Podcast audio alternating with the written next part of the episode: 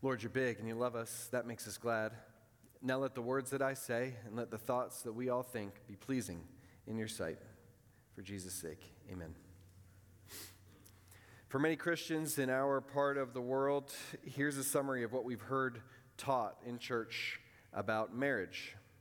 This is how one author summarized the predominant teaching, anyway that marriage is the normative experience, the desired goal, and the greatest good of every Christian. Have you been taught that? That sentiment is alive and well, I think. Just last week on my social media feed popped up a clip from a well known pastor in which he was saying this. He said, A guy who's in his late 20s, early to mid 30s, still doesn't have a woman, still doesn't have children on the horizon, is a very selfish and self indulgent human being.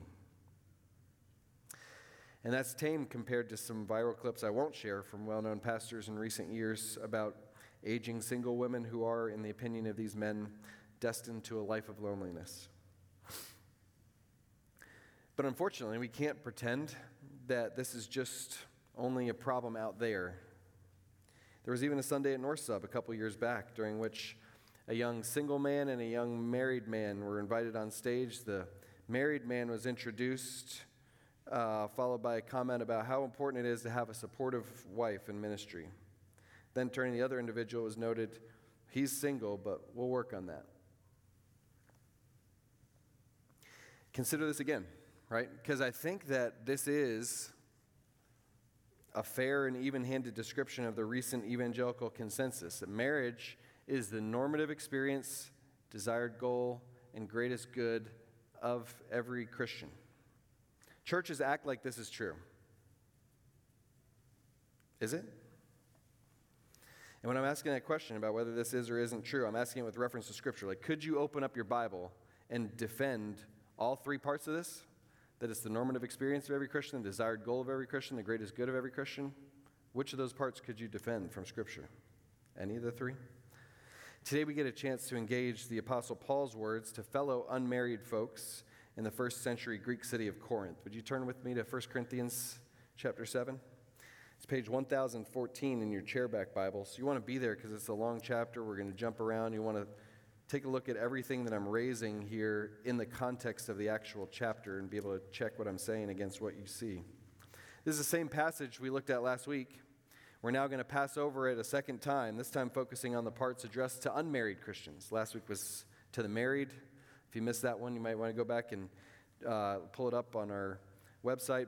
Uh, this one's to unmarried Christians. Reminder that we're preaching through 1 Corinthians because our theme or emphasis this fall is our core value of healthy relationships.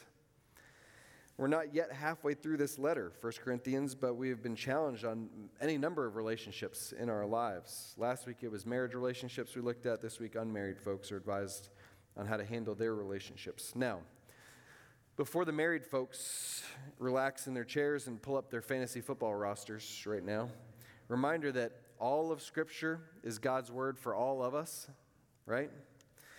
And let's be real with each other. At least half of us who are now married will once again live an extended season of unmarried life before we die. It's just the reality, right? And we could go beyond that. All of us will spend eternity unmarried, according to Jesus' words in Matthew 22, right? Our only marriage then will be the greater and corporate one in which we all together, as the one bride of Christ, will no longer experience any exclusive relationship with any fellow mere human. We're in the new heavens and new earth. In other words, there's a sense in which unmarried folks now experience a foretaste of what's to come for all of us in our horizontal relationships with other believers. And we can all learn from that, right? There's so much here in this chapter sad we can't go into a ton of depth on all of it, but maybe to billboard what we'll focus on today, we'll explore what Paul has to say to the unmarried on gifts, on distress, and on self control. Those three topics gifts, distress, self control. First, on gifts. He s- believes that singleness and marriage are both gifts. Singleness and marriage are both gifts. Verse 7 I wish that all people were I am, Paul says. But each has his own gift from God. One person has this gift, another that. Remember, the guy who's writing this is single, right? The Apostle Paul saying he wishes all people were able to experience what he experiences as a single Christian. I wish all people were as I am. But he acknowledges that each has his own gift from God, implying that Paul sees his singleness somehow as a gift that not everybody has. By process of elimination, those who don't have that gift have a different gift, namely marriage, a spouse, which of course Paul also considers to be a gift from God, as we see in so many of his other writings. So, how then do we evaluate the popular evangelical understanding of the gift of singleness, with quotes around that, that has come into vogue in the last 50 years or so?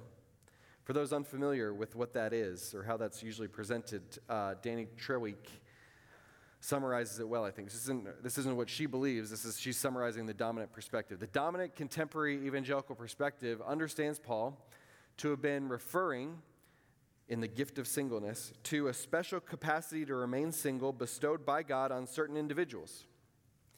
Individuals are thought to be able to identify themselves as having received such a gift via a sense of inner conviction, a lowered sex drive, a particular freedom from distractions, and or a generally demonstrated contentedness with what others would find a less than ideal or even less than livable situation. This is the teaching that I grew up with in churches I grew up going to about the gift of singleness. What about you? That it's a rare few that have this gift, right? That if you have the gift, you know you have the gift because it doesn't bother you much, if at all, to be single or not to have sex. Again, Treweek puts words to what I remember learning growing up in the church, and she's not endorsing this, but she said a select few, according to this view, are endowed with a kind of supernatural booster shot of extraordinary self control, lowered libido, and life contentedness, which is not generally available to all Christian persons. Question Is this what Paul's talking about in verse 7 of our text? When he says, each has his own gift from God. One person has this gift, another that. You're probably picking up that my answer is a resounding no. I don't know that any of this is from Scripture. For the first several hundred years of church history, nobody read it this way. I'm afraid we made it up. And stick with me here while I reason this out. Just because it's called a gift, verse 7, doesn't mean it's a special ability or a supernatural booster shot, as Treweek calls it. Now, now, some gifts are just that, right? 1 Corinthians 12, we're going to see in a few months, right? That's what those gifts are in 1 Corinthians 12. Some people have the gift of wisdom, others the gift of faith, others the ability to speak prophetic words. Those are all special abilities that the Lord grants. But think about Ephesians 4. In Ephesians 4, Paul also lists gifts. But there, the gifts aren't special abilities that are given to individuals. There, in Ephesians 4, the gifts are individual people given to the church, right? God gives as gifts to the church. He gives apostles, prophets, evangelists. Those people are the gifts in Ephesians 4. So, so we can't just assume, in other words, that every time we read Paul writing about gifts, charismata, right, that he's talking about special abilities. We have to figure out if that's what he's actually saying in a given context, right? So here in the context of 1 Corinthians 7, it certainly seems to me that the gift that Paul is claiming to have is that he's single. Some have that gift, others don't. Which means then that if you're single right now, Paul would have called that a gift that you've been given, at least for the moment. Right? God's giving you the grace to be single, including the grace to remain celibate in your singleness, which is God's calling for all single people. One day, He might give you a new grace gift, that of marriage. If he does, he'll need to give you new graces to accompany that new gift. Or maybe you'll have this gift of singleness for the rest of your life. But if God has got you single right now, that's his gift to you. Your sex drive might be off the charts. Doesn't change the fact that if you're presently single, God has given you singleness for this season. That singleness requires celibacy, and that's a gift. Your self control might be sloppy right now. Is that God's fault? Some cast blame that way, right? Like, if God, if you give me a wife, I wouldn't be committing sexual sin. No. Take responsibility. God has given you the gift of singleness for now. And even if you're praying for a spouse, which is great, it's your responsibility to avail yourself, in the meantime, of the grace given to you by God's indwelling spirit to exercise self control. And guess what? If you get married, it'll be your responsibility at that time to avail yourself of the grace given to you by God's indwelling spirit to continue to exercise all new sorts of self control that you never had to exercise while single. So, summary of these twin gifts here. This gift, another has that, right? If you're married, God has given you the gift of marriage, and He has given you the accompanying graces needed to serve Him faithfully in that situation. It may not be a forever gift. One of you almost certainly will die first, and then you'll have the gift of singleness again. If you're single, God has given you the gift of singleness, and He has given you the accompanying graces needed to serve Him faithfully in that situation. It may not be a forever gift. You may end up married, and then you'll have a different gift. But whichever of those gifts He's given you right now, He has a reason for giving you that gift for this season. And Paul seems cheerfully relaxed about this whole discussion, as one commentator aptly put it. So, two gifts, okay, but, but given that singleness and marriage are both gifts, is either supposed to be normative? Is either supposed to be preferable? Let's look at what Paul says, verses 8 and 9. I say to the unmarried and to widows, it is good for them if they remain as I am, that's single. But if they do not have self control, they should marry, since it's better to marry than to burn with desire. In other words, if we're weighing singleness versus marriage, singleness is good. But if you have to get married, you should. Verses 25 to 28. Now, about virgins, I have no command from the Lord, but I do give an opinion as one who by the Lord's mercy is faithful. Because of the present distress, I think that it is good for a man to remain as he is. Are you bound to a wife? Don't seek to be released. Are you released from a wife? Don't seek a wife. However, if you do get married, you have not sinned. And if a virgin marries, she has not sinned. But such people will have trouble in this life, and I am trying to spare you. Again, Paul's like, hey, I think singleness is good, but not wrong to make the other choice. Verses 36 to 38 seem to nudge us in the same direction. If any man thinks he's acting improperly toward the virgin he's engaged to, if she's getting beyond the usual age for marriage and he feels he should marry, he can do what he wants. He's not sinning, they can get married. But he who stands firm in his heart, who's under no compulsion but has control over his own will, and has decided in his heart to keep her as his fiancee, will do well. So then, he who marries his fiancee does well, but he who does not marry will do better. So, hey, you can get married, but it's good if you don't. Well, then Paul makes the strongest claim he's made yet there at the end, right? He who does not marry does even better. And finally, verses 39 to 40. Wife is bound as long as her husband is living, but if her husband dies, she's free to be married to anyone she wants, only in the Lord, means only to a fellow Christian. But she's happier if she remains as she is, in my opinion. And I think that I also have the Spirit of God.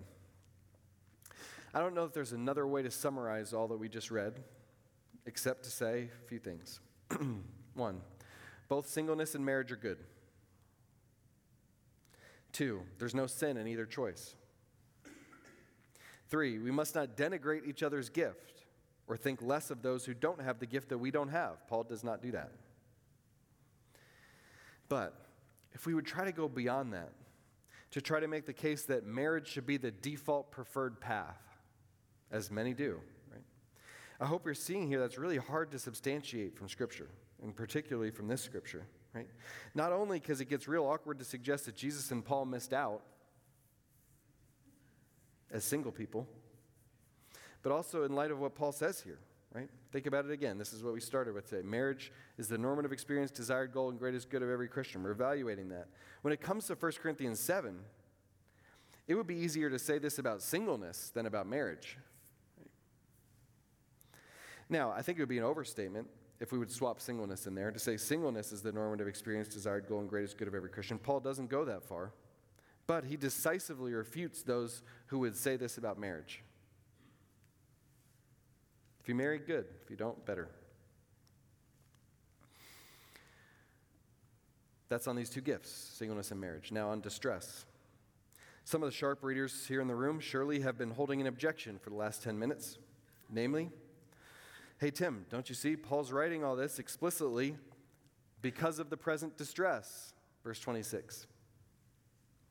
So, before we go too far in applying this to our present day situation, we got to figure out what was this present distress.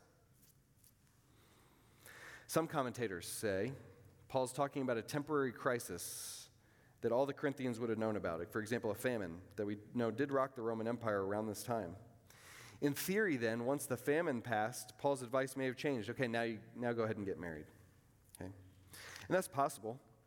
But if the Corinthians are under extreme financial stress from a famine, it's a bit odd that we've got this letter, 16 chapters, mostly addressing the church as though they're kind of living very comfortably, overeating at the Lord's Supper, money to spare, right?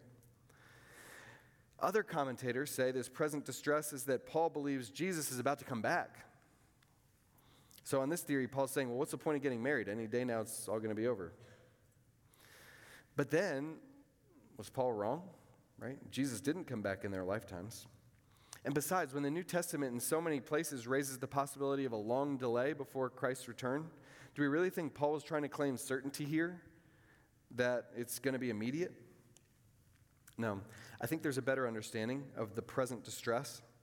The word distress here can uh, doesn't have to be a crisis. It can mean like a necessity or a constraint because of the present necessity, because of the present constraint. Uh, and here's how D.A. Carson understands this. He says, hey, look at this text. Because of the present distress, here's what to do. And so we say, Paul, we aren't sure we know what you mean by distress. And Paul answers in verse 29, this is what I mean, brothers and sisters. And what does he say he means? He says, hey, the time is limited. That's the present distress. Right? The time is limited. Not necessarily Jesus is going to come back in our lifetimes, but that we are now living in the as though not period, immediately preceding Christ's return. It extends from Jesus' resurrection ascension to his return. We're in the as though not period. Take a look at all the as though nots here in these verses. Various aspects of life, right? Those who have wives should be, from now on, right? This isn't just during a famine, but from now on, those who have wives should be as though they had none. Those who weep as though they did not weep. Those who rejoice as though they did not rejoice. Those who buy as though they didn't own anything. And those who use the world as though they didn't make full use of it. As though not. In other words, the decision about whether or not to marry and any other number of decisions in the Christian life how to weep, how to rejoice, how to buy stuff, how to understand our ethnic markers back in verses 18 and 19, or our slavery, verses 21 to 23. All those aspects of our lives should be looked at through an as though not lens because time is limited. Not only the marriage decision, but many other decisions should be made in that mindset. Friends, at risk of stating the obvious, we're still in the as though not era today. If time was limited then, how much more now? True?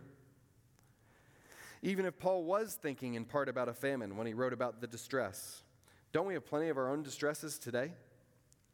We just endured a pandemic. Wars are breaking out everywhere. We lived through recessions. I just got a um, call this morning about a, a clashing protests that are going to be happening downtown Northbrook later today. We keep our kids away from downtown Northbrook, right? Um, the reason that Paul lives to give to live as though not is that time is limited. In other words, why get all bent out of shape about I have to get married or I'll be miserable? When even if you do get married, you're supposed to be living as though not married. On balance, in light of that, there's something to be said for staying single, Paul says. I think it's good for a man to remain as he is. That's the case he's making, right? Now, let me tell you where I went with this at age 22, okay? And just like last week when I was sharing some things about our marriage, I'm not sharing this to say, hey, this is the way it should look for everybody. I'm sharing it more to say, hey, we've all got to fumble through this together. Uh, take what you can from a story of one couple kind of fumbling through this. Um, so, I'm 22, okay? My dad's told me about this girl. He met her because he was friends with her dad. I've been messaging her now for a few weeks. We've never actually met. I start to feel like I need to send her a letter, like a letter letter, old school. In the letter, I'm basically like, hey, this has been really fun. You seem really great, but I got to tell you something. Now, she's 19 at this point, just finished her freshman year of college. I'm like, listen, I got to tell people about Jesus. I need to follow him wherever he leads, and that may very well land me in a prison cell in Saudi Arabia. These actual words from my letter. Not sure it's going to be a good idea for me to invite any woman into that life. It's probably best for me not to get married. Just need you to know that up front. My reasoning was hey, time of distress, you don't really want to be putting a wife and kids through that, sweating it out while you're in jail. You're freed up for ministry better if single. Paul makes that case. I, th- I, think that is part of what Paul's arguing here, especially in verses 32 to 34, right? Look at this. I want you to be without concerns. The unmarried man is concerned about the things of the Lord, how he may please the Lord, but the married man is concerned about things of the world, how he may please his wife, and his interests are divided. The unmarried woman or virgin, she's concerned about things of the Lord, so she may be holy both in body and spirit, but the married woman is concerned about things of the world, how she may please her husband. He's like, I want you to be unburdened from married people concerns. Time is short, right? What do you do then, though, when this woman you're writing to writes back and isn't scared off? Okay, she was kind of scared off because the letter was a really intense thing to receive as a 19 year old, but she rallied and stuck with me. But what do you do when the relationship continues and you realize that you found a woman who's effectively like, okay, Saudi Arabian jail cell, if that's what we're called to, we'll figure it out. As though not, right? I wasn't prepared for that, right? So I had a freak out. Several months later, we are about to get engaged. And the freak out was totally wrapped up in what this passage says. Here's where my, where my mind went. What am I doing thinking about proposing to someone, right? She and I are going to end up putting on tacky sweaters at Christmas parties and taking photos with the Easter Bunny at the mall and hauling kids to suburban soccer games when there are entire cities, people groups that haven't heard the gospel. Are we about to waste our lives? So, in the midst of that freakout, I called a mentor of mine who graciously invited me over to his house at midnight, which, by the way, he was only able to do because his marriage was one of those beautiful ones in which he and his wife were living as though not married. And he talked me through it. He asked me, Hey, do you want to marry Sarah? And he could hear in my answer that I really did. He said, Hey, Sarah's a believer. That's the requirement according to verse 39. Believers are only supposed to marry other believers, period. She knows the life that you're open to living, recklessly sold out to the gospel, yet she's of the mindset that she wants to live that life with you. Yes, that's what she says. So then he looked at me and said, Tim, look at 1 Corinthians 7 here, right? You're free to marry her. You're not sinning by doing so. Marriage is a good gift from the Lord. Listen, that's just one story, right? It's, there's not a one size fits all way for everybody to work this out, which is why Paul emphasizes that he's giving an opinion here, not a command. He's not commanding people to stay single. I have no command from the Lord, but I do give an opinion as one who by the Lord's mercy is faithful. There are clear guardrails on either side, ditches to avoid, but within those guardrails, I know the anguish some of you have felt in wrestling through should I get married or is it better for my, with my, for my walk with God if I stay single? Right? Whatever you choose, though, whether singleness or marriage, the as though not nature of this time we're living in really ought to take a lot of the stress and heat off the decision. Here's why. Because if you don't get married, if you never get married, this passage is a reminder that you're not ultimately missing out. Any day now, in the grand scheme of things, we're all going to be part of the great wedding to come, the marriage that will make our earthly marriages look laughably insignificant in hindsight. What will you regret or feel that you missed out on on that wedding day when your bridegroom is literally the King of Kings? On the other hand, if you do get married, this passage is a reminder hey, marriage isn't ultimately going to satisfy your desires. You're going to be living it as though not anyway treasuring and cherishing this person at great expense to your own time and energy while not availing yourself of every drop of what you could theoretically try to squeeze out of that relationship for your own benefit. So it's not going to be all that different than if you would have stayed single, just a different set of joys and a different set of challenges during this time of distress. So that's on the distress. Now, finally, on self control. What about this popular Christian advice? If you don't have self control, verse 9. If you're acting improperly, verse 36. If you're burning with passion, burning with desire, verse 9. Interpretation of that. If you just can't wait to have sex, then get married. What do we think?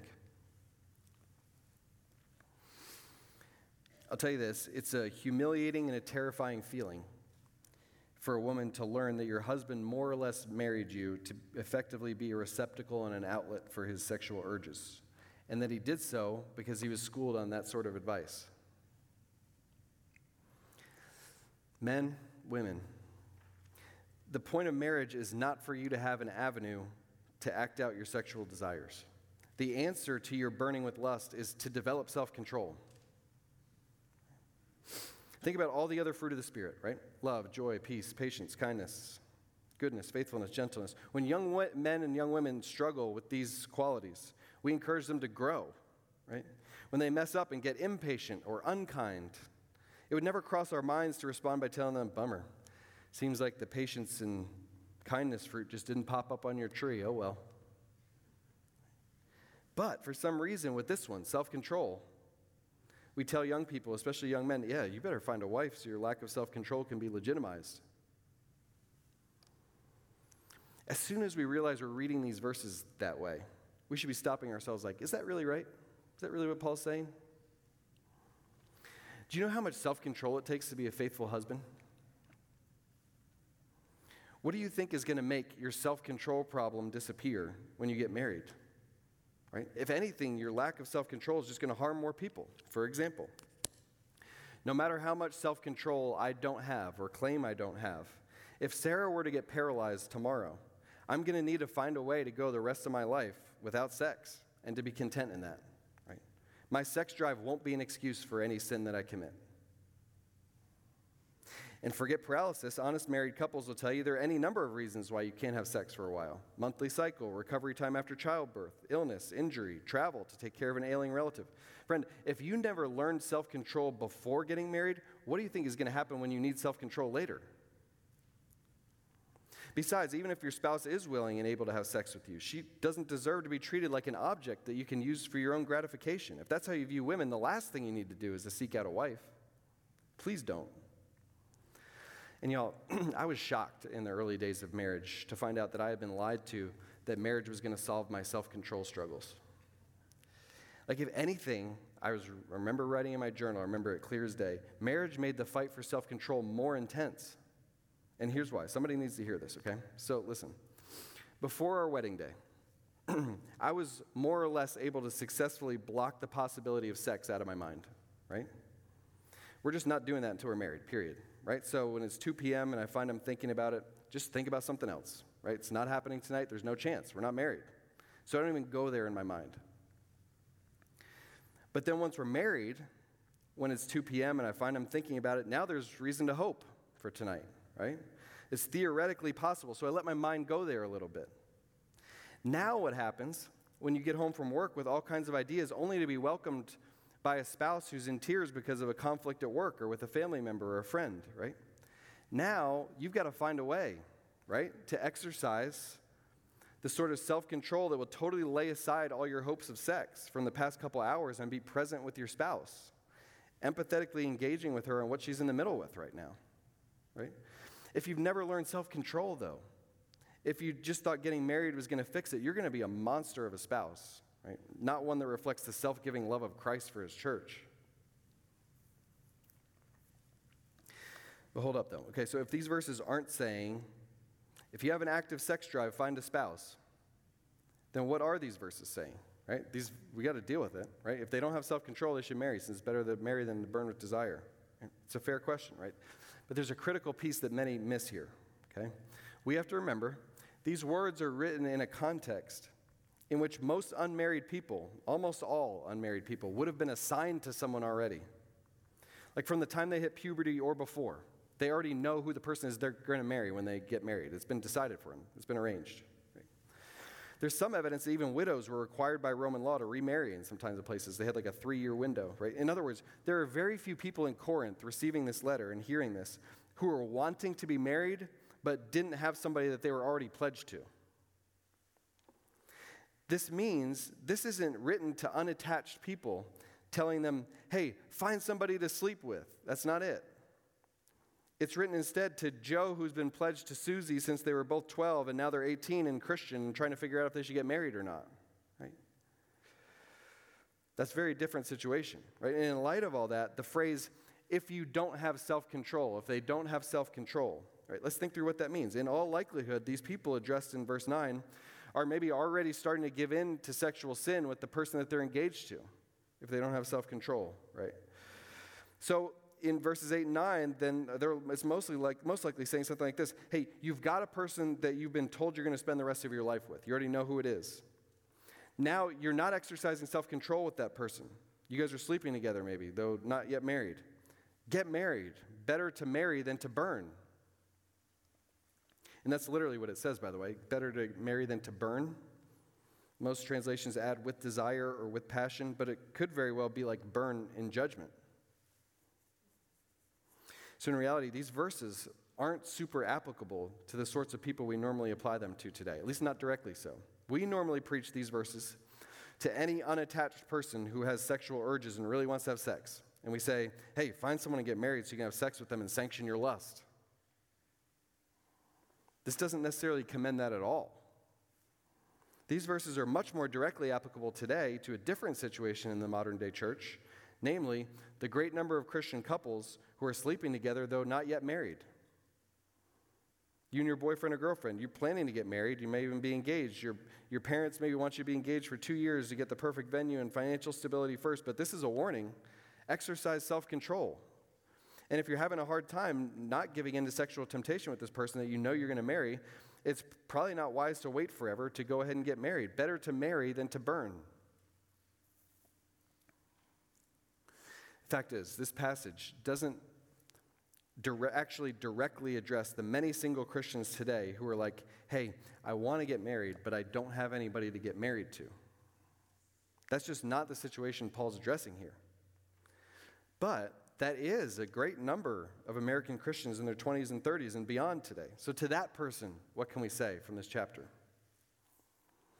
Andrew Wilson, I like what he has to say about this. He reads verses 21 and 22, actually, uh, which actually deal with slavery, and surmises that Paul today might say to the person who really wants to be married but doesn't yet have their person, he might say something like this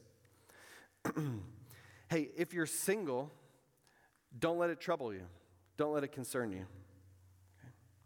You're married to the Lord, right? That said, if you get an opportunity to marry, and that's what you really want, then sure, avail yourself of the opportunity, right? And I think there's wisdom in that. I think that might very well be what Paul might say today, right? If you're single, don't let it trouble you. You're married to the Lord. That said, if you get an opportunity to marry and that's what you really want, sure, avail yourself of the opportunity, right? To that person who's single and who wants to be married, we might also say, hey, don't get lulled into believing the myths. Sam Allberry, who's himself single uh, and a pastor, has written an excellent short book, highly recommend it, addressing seven common myths about singleness. One is singleness is too hard, or singleness requires a special calling, or singleness requires or means no intimacy, or singleness means no family, or singleness hinders ministry, or singleness wastes your sexuality, or singleness is easy. Those messages are not true, despite how prevalent they are, and I'd encourage you to pick up that book if you're interested in looking more into any of those. But, unmarried friend, who knows how long this season will be for you? I don't know. But listen, you're not playing JV and, while you wait. You're not playing JV right now. God's got something for you during this season. Don't miss it because you're moping over what you don't have. And I say that, yes, for your own fulfillment, but not just for your sake individually. We need you as a church to live into your calling during this season. We as a church need you to teach us, not only by doing stuff that you're freed up to do because you aren't married, there's some of that talked about in this text, but I'm talking more about the way you orient us to the age to come when we will be like you unattached to any other human in an exclusive sort of way. Big idea today is this singleness is a good gift from God to be used for his purposes. There are greater goods than singleness, don't get me wrong. There are greater goods than marriage. Neither is the greatest good. Yet, singleness is a good gift from God to be used for his purposes. Two final words one to married folks, one to unmarried folks. Final words to the married folks about what we've seen here today. Let's not perpetuate this lie, married folks, that marriage is the normative experience, desired goal, and greatest good of every Christian. Instead, let's engage with single folks by cultivating deep and meaningful friendships. Our spouses aren't meant to be our everything. And when we act like they are, then single folks in the body of Christ particularly suffer from our insularity Remember, our single brothers and sisters could all be in less than godly relationships right now if they wanted to be. But instead, they're clinging to the promise of Jesus that if they choose singleness over sin, even if it means forsaking a potential spouse and home and family, they've been promised by Jesus that God will replace what they've given up with a hundred times more houses and brothers and sisters and mothers and children and fields in this life, not to mention what's coming in the life to come. Jesus promised them that. And part of what Jesus meant when he made that promise to them is that we, married folk, would be that for our brothers and sisters who remain single for the kingdom. That our homes would become their homes. That we would be their siblings and mothers and children. Let's be that for them. Let's not treat them as though they're stuck in the waiting room and can only become real members of our family once they get married. We've got a practical way, a very practical way to express our family ties coming up with Thanksgiving and Christmas. You may have seen it on Thursday. You'll see it in the emails coming out this week. Look in your emails for the Guess Who's Coming to Dinner holiday edition in which we made it possible for you to say, okay, you just fill out the form. It's really easy to fill out. Our family has X number of seats in our home for Thanksgiving or for Christmas. Uh, here's our, you know, here's what we're doing. Here's what the, you know, we have this many pets. Here's what's going on. Or on the other end, you have a place to fill out like, hey, I don't have a place to go for Thanksgiving or for Christmas, and there's one of me or there's three of us. We'll help match people to homes where they can experience family and home for the holidays. Right? Our church has actually been really good about that in past years informally. We just want to make sure nobody slips through the cracks this year by formalizing the process. And so thanks to Deacon Mike Scott for taking the lead on initiating this. Uh, you'll see that coming out this week. Final word, though, to the single folks. Yes, there are some single folks who avoid marriage not for godly purposes, but for ungodly, selfish purposes. And if I were speaking this morning to a different group of single folks, I probably would have spent much more time addressing that very real problem. But actually, I don't sense that that's a major problem with our faithful single crew here at North Sub. For here, for us here, I just hope you hear the call this morning to live into what you're called to during this season, however long it may last. God has a reason that He has you single right now. Don't miss it because you're looking beyond this chapter, wishing that you had what somebody else has. Let's pray. Lord, we praise you and thank you for the body of Christ and the beauty of young and old, single and married, uh, coming together across ethnic groups to worship you together and to love one another, to bear each other's burdens, to sharpen one another, to disciple one another, to grow each other. God, we want to be a community that increasingly reflects uh, your heart and your kingdom. May that be so here in our midst.